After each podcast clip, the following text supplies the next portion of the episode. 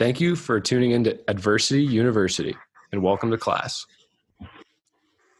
Hey everyone, this is Sean. Just got done with a great interview with a fellow Robert Morris alumni, Tyson Gibson, and we talked to him about some tough things and also his lacrosse career. Garrett, what did you think about Tyson?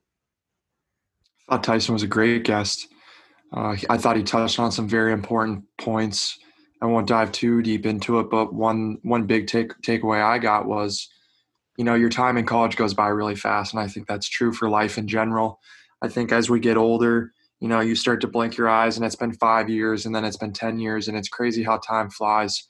And his big biggest piece of advice was really to just take it uh, day for day and don't take anything for granted. And I uh, I thought that's a great piece of advice, no matter how old you are, um, to any of our listeners out there.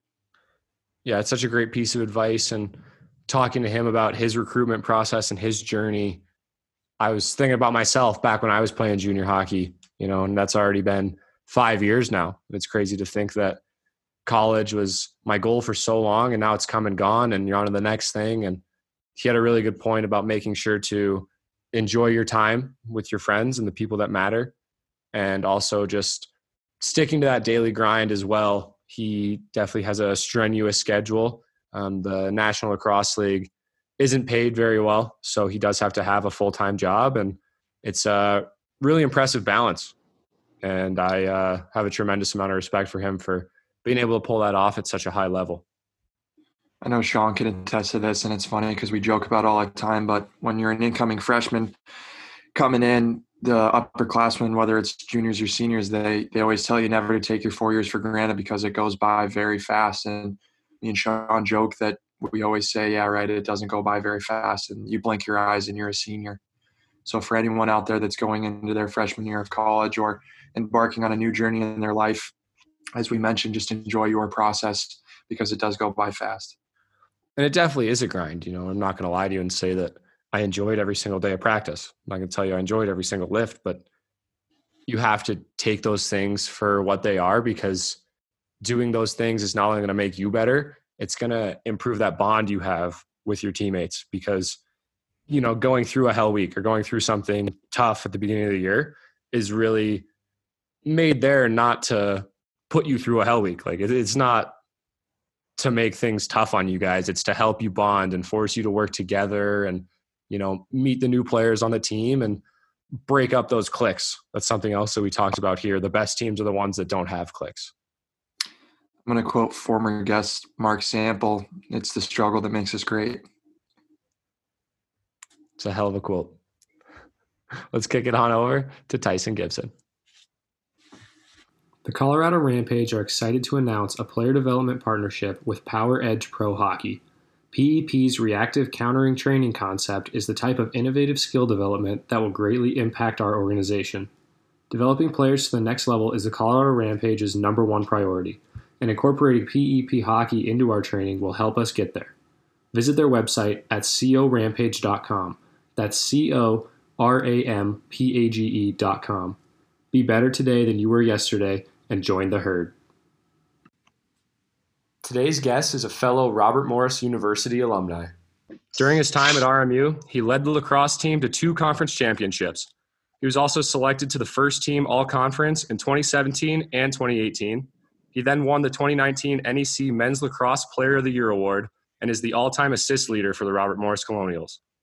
Following his collegiate career, he became the number one draft pick in the National Lacrosse League draft and then he backed it up by scoring 43 points in only 12 games and winning the 2020 NLL Rookie of the Year award.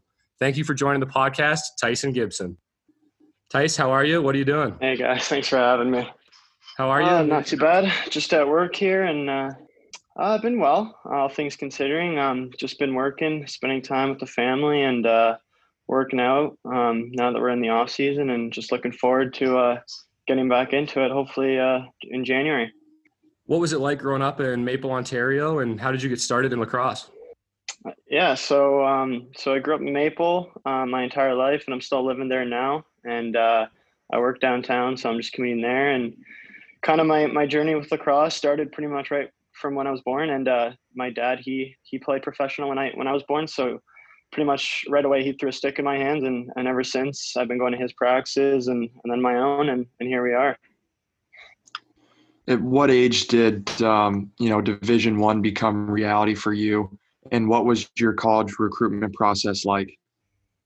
Yeah, absolutely. So um, the Division One kind of route was was pretty early on, um, especially with lacrosse. There's pretty, you know, limited opportunities. I know you guys with the, with hockey, you got junior, the OHL, and whatnot, different routes you can take. So, so fortunately enough, um, you know, school and lacrosse was was number one for me. Um, in terms of the recruiting process, uh, it's probably a little different. Um, you know, being Canadian and, and most of the recruiting um, happening down down in the states. So there's a lot of traveling over the weekends, um, a lot of good times with uh, with my dad specifically, and and you know friends and their parents and whatnot. But um, it was pretty much just tournaments every weekend throughout the summer. Um, you play high school lacrosse and, and hope to get recruited from there. Um, and then eventually, you just you know, you kind of wither down to a couple schools and, and make a choice that that best fit best fits you. You mentioned your dad played professionally for 13 years. Uh, did he go the college route? And if he did, did he have any, um, you know, advice for you when you were picking schools, or was he a, a, big part of your recruitment process? Yeah, so he's he's been, you know, like my my number one sidekick almost through this whole thing, and yeah, I go to him with everything. Um, so he actually went to Mercyhurst to play Division One lacrosse. Um, uh, so, however, I was born actually that year, his freshman year. So he did the first year and was dra- driving back home from Toronto to Mercyhurst. Um, and then after that year, he just declared for the NLL. Um, I think he was 19 or, or no, he would have been 21 around. And then just went to school at York and uh, and raised me and and yeah, so that was his uh, short kind of route there. But um, no, he he taught me everything. He just made sure from day one to you know not get caught up with all the all the gear and, and the team and stuff, and just really find a place that that you know you can spend the, uh, the next four years of your life there. Yeah, I think that's such a big part of college, and a lot of kids who are young, they really want to commit to those big name schools. You know, for hockey, right. it's Wisconsin and BU, and for lacrosse, I'm sure it's uh, Maryland and Duke schools like that. Right. But it's really about where you're going to get the best opportunity. Obviously, in your sport, you want to play more because you're not going to get better riding the bench, and then you also have to look at the academic side of it and all that too. So, sounds like you made a good decision. I know I enjoyed my time at RMU. Yeah, exactly. And RMU, I mean, again, this just kind of pertains to lacrosse, but just again, it comes down to the team and family you have there. And I know you can attest to your squad on the hockey team, and you know we were pretty close, but um, you know it's just a good group, and everybody loved everybody. And um, and if you don't have that those four years, it's going to be tough. And you know, a transfer actually, Dylan Sidoriak, who came from Towson, who's a pretty big name um, lacrosse school. Um, he just didn't like the culture there, and and it, and it came down to just you know, it was a lot of arrogance, you know, a lot of selfish, you know, a lot of selfish teammates he, he noticed and he made the switch and, and he doesn't regret it one bit, even though per se it's not the bigger school, but it's definitely the, the right choice. Yeah, you talk about culture and it's such a big thing that teams have because anyone can beat anyone. Evidence, you guys played Maryland, the number one seed in the tournament, and had them on the ropes there for sure. I was on the edge of my seat watching that game. But um, what do you think made the RMU culture better than some of those other schools? Um, I think, and it's going to sound corny and cheesy and probably repetitive, but honestly, it's just the family aspect of it. Like, um, and I know the lacrosse world's pretty small, so everybody kind of knows everybody, or you've heard of somebody, and uh, like from top down, there was there was no, you know, cockiness or again arrogance or or you know hazing to rookies, and and it was really just a very good atmosphere and and it was just fun. It was really just fun, whether it was on or off the the floor or the field. Um, it was just a great time. Sean and I have seen both sides of the coin. Uh, we've been on teams with great culture. We've been on teams with terrible culture.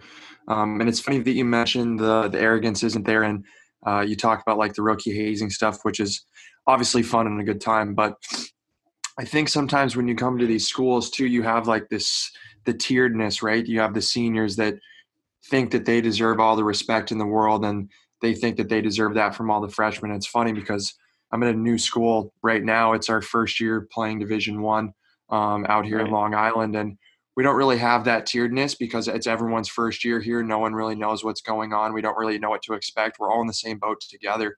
And I think it's really bringing us closer as a team instead of having those upperclassmen expect or demand the respect um, without having giving the freshmen something to want to give them respect.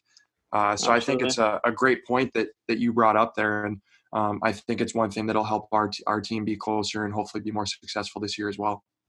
No, absolutely, and and you notice there's no divisions, no you know cliques in the team, and and that's just stuff you experience your whole life, and I mean I'm sure you guys have too, and and the less clicks you have, the better your team will be. Um, doesn't matter really how skilled or talented you are, right? So, yeah. Um, but yeah, but yeah, culture and work ethic were definitely the two kind of driving forces of our team, and, and at least the two big things I learned during your freshman season at RMU, you actually wanted to quit lacrosse and move back home.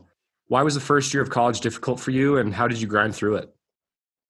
Right. So I think you know a lot of freshmen go through kind of the same struggles, but you know, coming out of high school, you know, you do have that little bit of swag and a little bit of confidence, thinking you know you're on top of the world and you don't need to work hard for it. Um, and unfortunately, that was you know my lacrosse career, lacrosse career my whole life. So um, it was a wake up call for sure um, it's uh, it's just a different it's a different environment, right? You're practicing five days a week, workouts three days a week, coming as a freshman, so you're you're catching up, and you're probably not going to get too much playing time. So just after that full year, um, you know, it's more more just kind of on the floor stuff, and and I was having a hard time adjusting to the you know the schedule, to the to the to the effort. Um, you know, but again, my dad he kind of the hard way just kind of sat me down and said, "Listen, you'll get over it.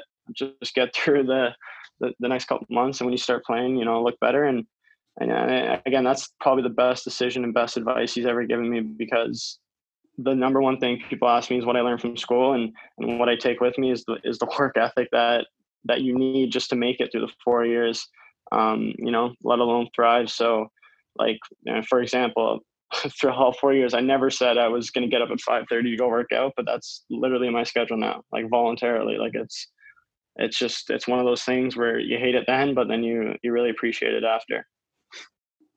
You mentioned your dad sat you down, and um, you know I've been there. And my dad, as you mentioned, with your father, is uh, kind of my biggest supporter, and he's someone that I can really lean on, and he gives me great advice. He's my, uh, you know, he keeps me even keeled and focused. He doesn't let me get too high or let me get too low. Right. What emphasis did your father put on um, graduating college and, and keeping good grades? Because obviously, as he knows and he's been through it, unfortunately, the NN or NLL doesn't get as much hype, um, aka salaries, fans, uh, as some of these bigger sports like the NFL and the NBA. Right, right. So that's always been in the back of my mind, and and this is kind of again another fortunate thing I've been able to experience is I grew up with him literally kind of going through that process of the NLL not, you know, being able to give enough resources. It's just not there yet. Um, so throughout this whole process, I've always knew what, what lacrosse essentially is, and that's you know whether it's a source of networking or a source of to, to go to school and to get a good education, you know, friends, whatever it is. Um, I'm hoping I can play as long as I can now, but like exactly like you just said, um, you know, he's always made sure, and and myself included, to not let that kind of overshadow, unfortunately, the the real you know priorities in life, which is you know the nine to five and whatnot. Um, but yeah, that's uh, again something he went through, and he he's making sure that you know I if not make those same mistakes or you know learn from them at least. So it sounds like there was a bit of a mindset change I don't know if it happened right after your freshman year, but statistically, you had five points as a freshman, 41 as a sophomore, 46 as a junior, and then 69 as a senior. Was it just that mindset change, or did you change anything else in your routine to have this success? Yeah, so the first things first, and, and the biggest advice that I give to to high to high school kids going into college is, although your confidence and, and your swagger is going to take a little bit hit, just make sure to keep it because you need the exact right amount of level there to play at your best, I feel. Um, but it both kind of turned on to my confidence um, going into my sophomore year, you know, having a good fall ball.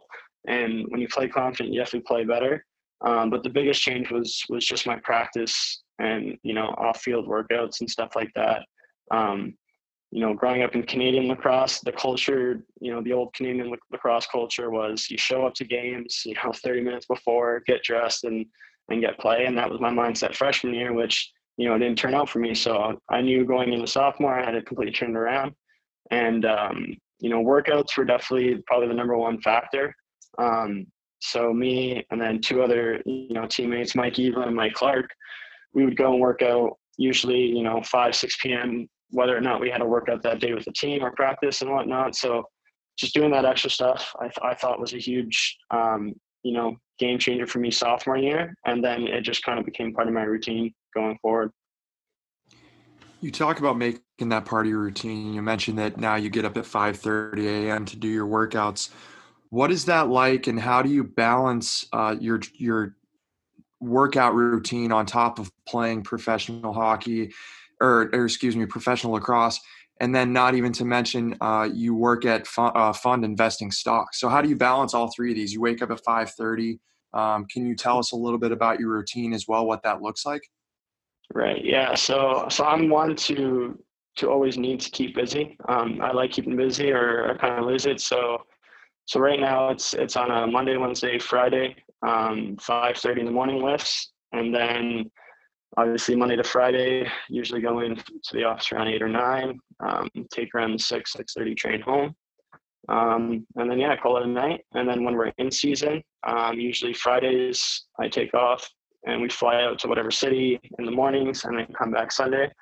Um, but yeah, so uh, the things that kind of help me do this routine um, has definitely been nutrition. Um, I've really kind of made an emphasis too um, when I left school was to really work on that, and and I just noticed I felt better and more energetic, and uh, and then you know just really committing to my schedule. Um, I'm not gonna lie, you know, the first couple times, and there's still some mornings where you wake up and you don't want to go work out, um, but uh, I think now it's just I kind of forced myself early on and created that routine, and now now it's just it's it's part of me, and and I've I've been loving it so far. So um, but the the 5:30 workouts were kind of put in just so I can make time almost because you know after a long day at work you don't really have that good of a workout not so I find that going beforehand like I just feel better for the day and and it's just been great and a lot of coffee yeah I'm going through a bit gotta of get a lot of coffee I'm going through a bit of that same thing right now. We during the summer we had a nice, you know, 9:30 a.m. skating slot, but now yeah. that all of the youth teams are back in session, the only time we can get is 6 a.m. So the last right. couple weeks, it's been a bit of a grind setting the alarm for 4:45. But you're right. Once you do get it done, you feel really good. And compared to pushing it off to the end of the day when you are tired, you're definitely not going to see the same results.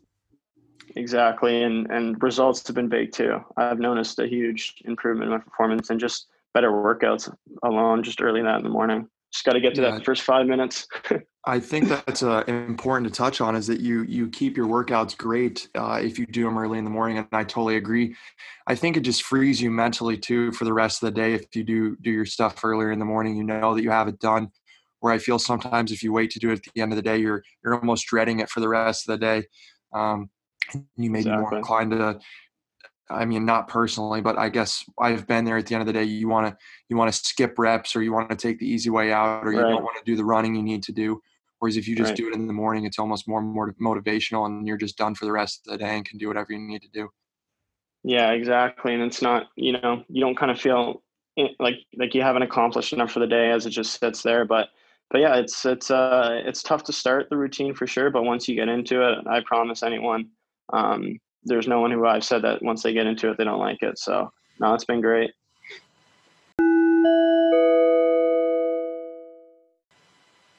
Turning the page a little bit here, during your time at Robert yeah. Morris, uh, you had a teammate and more importantly, a best friend, Jack Toom, who shortly after college passed away very unexpectedly.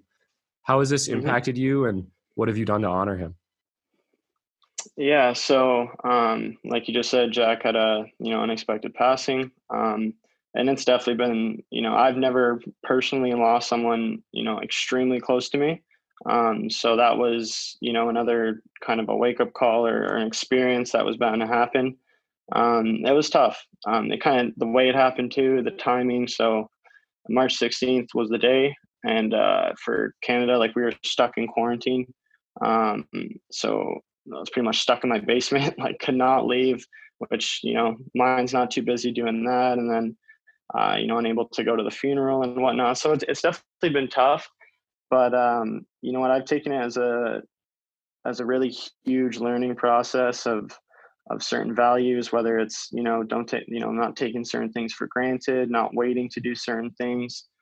Um, and then so throughout the summer um, there's been two um, you know little things i've been able to do to honor him that was to wear his jersey in the mll uh, so jack um, he probably would have been drafted um, in the expansion draft this year probably would have played against or with him so um, that was kind of my way of you know letting him have that opportunity and then uh, i did get a tattoo last week of him and uh, a dog um, named bella uh, that was his dog that we actually got senior year and took care of her um, for you know our second semester senior year. So that was kind of you know a little thing that we did together, like our little girl. But uh, but yeah, it's it's definitely been tough, and um, you know there's a there's a lot of things I want to do you know moving forward to to keep honoring him and and you know keeping his legacy alive. It sounds like a great tribute, and uh, it sounds like you did it very well. Me and Sean always touch on that when we go through hardships, we're never in it alone. So during these tough times, obviously you're in quarantine. Who was your support group? Was it again your father, maybe your mom, uh, some other close friends or teammates?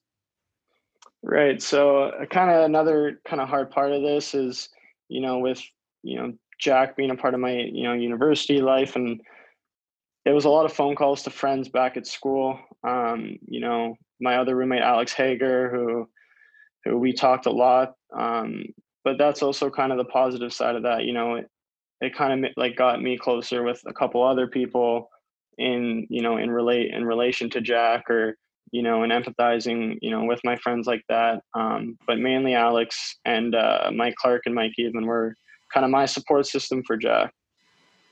It's really amazing that you have found a way to take a positive out of such a terrible situation.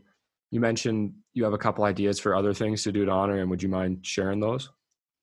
Yeah, absolutely. So, um, so the first thing on my mind right now, um, I do want to eventually start um, a scholarship foundation at Robert Morris for Jack. Um, obviously, to the lacrosse team and under his name. Um, definitely going to have to work a few more years before I can supply that. But those, those are just you know stuff like that um, again, uh, when this you know quarantine's over, definitely going over to Cincinnati for a couple weeks to spend time with his family. Um, like I went to Jack's family's um, every, almost every American Thanksgiving, and they're the biggest hearted people in the world. So I really just want to, um, you know, do what I can for them and and to help them out as well. When we were talking a little bit earlier, you also talked about how it's kind of giving you motivation to succeed for two lives rather than one. Is this right? Does it almost help you wake up and get those 5:30 workouts in and all that?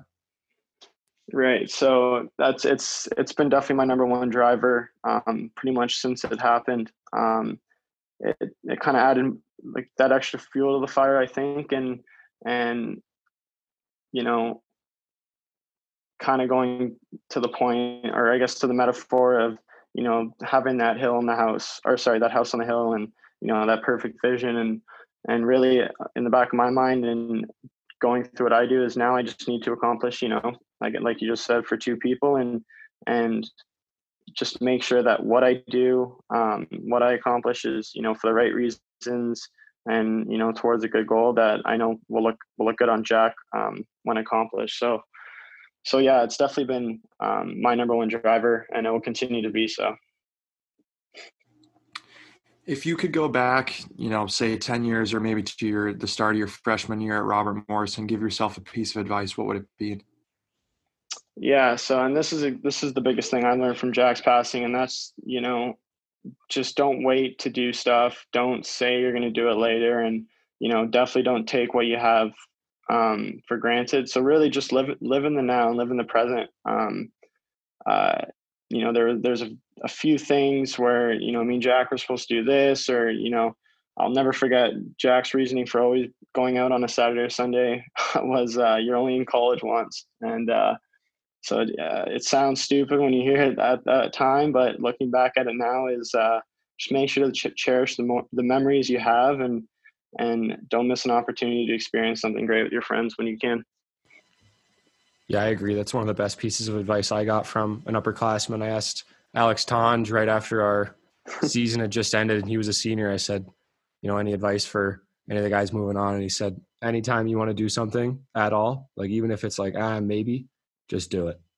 Just yeah. go have those experiences and be with your friends because the work life balance is so tough, but you know, you don't remember the extra hours you spend at the office. You remember, you know, going out and having fun with your buddies. So I completely agree no, with you there. Exactly. Going back to professional lacrosse, it's a pretty big adjustment from college. Um, for the listeners who don't know, what are some of the differences between college lacrosse and uh, pro lacrosse you're playing now in the NLL? Yeah, so um, so in the NLL, that's the indoor game. Um, the biggest difference with uh, college and pro is the mental aspect of the game. Um, you know, obviously everything else, as per most sports, it gets faster. You know, everyone's you know a little more talented, more physical.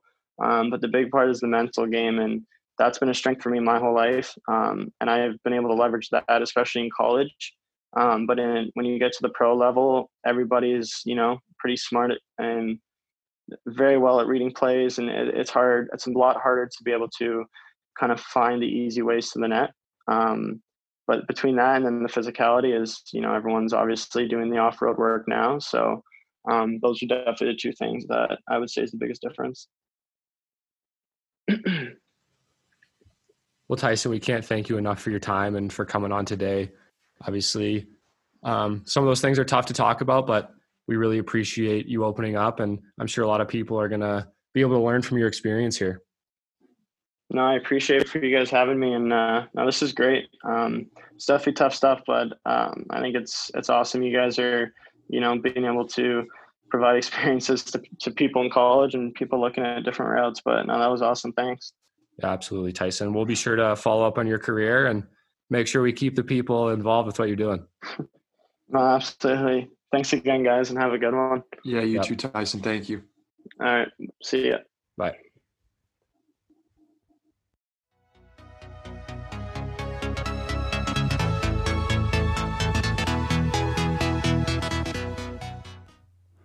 Thank you for listening to this episode of Adversity University. You can follow more news about Adversity University on our social media pages. Our Instagram handle is adversity underscore university. Our Twitter handle is adversity underscore UNIV. And our Facebook page is Adversity University. If you know of any high level athlete or professional that has an interesting story of overcoming adversity and you think they should share it, you can email us at adversityuniversitytalkshow at gmail.com. You can also use that email if you are interested in becoming a sponsor for Adversity University. We look forward to bringing our listeners more content from interesting guests weekly, so stay tuned on social media to see who could be next and what our past guests are up to now. And with that, class has concluded.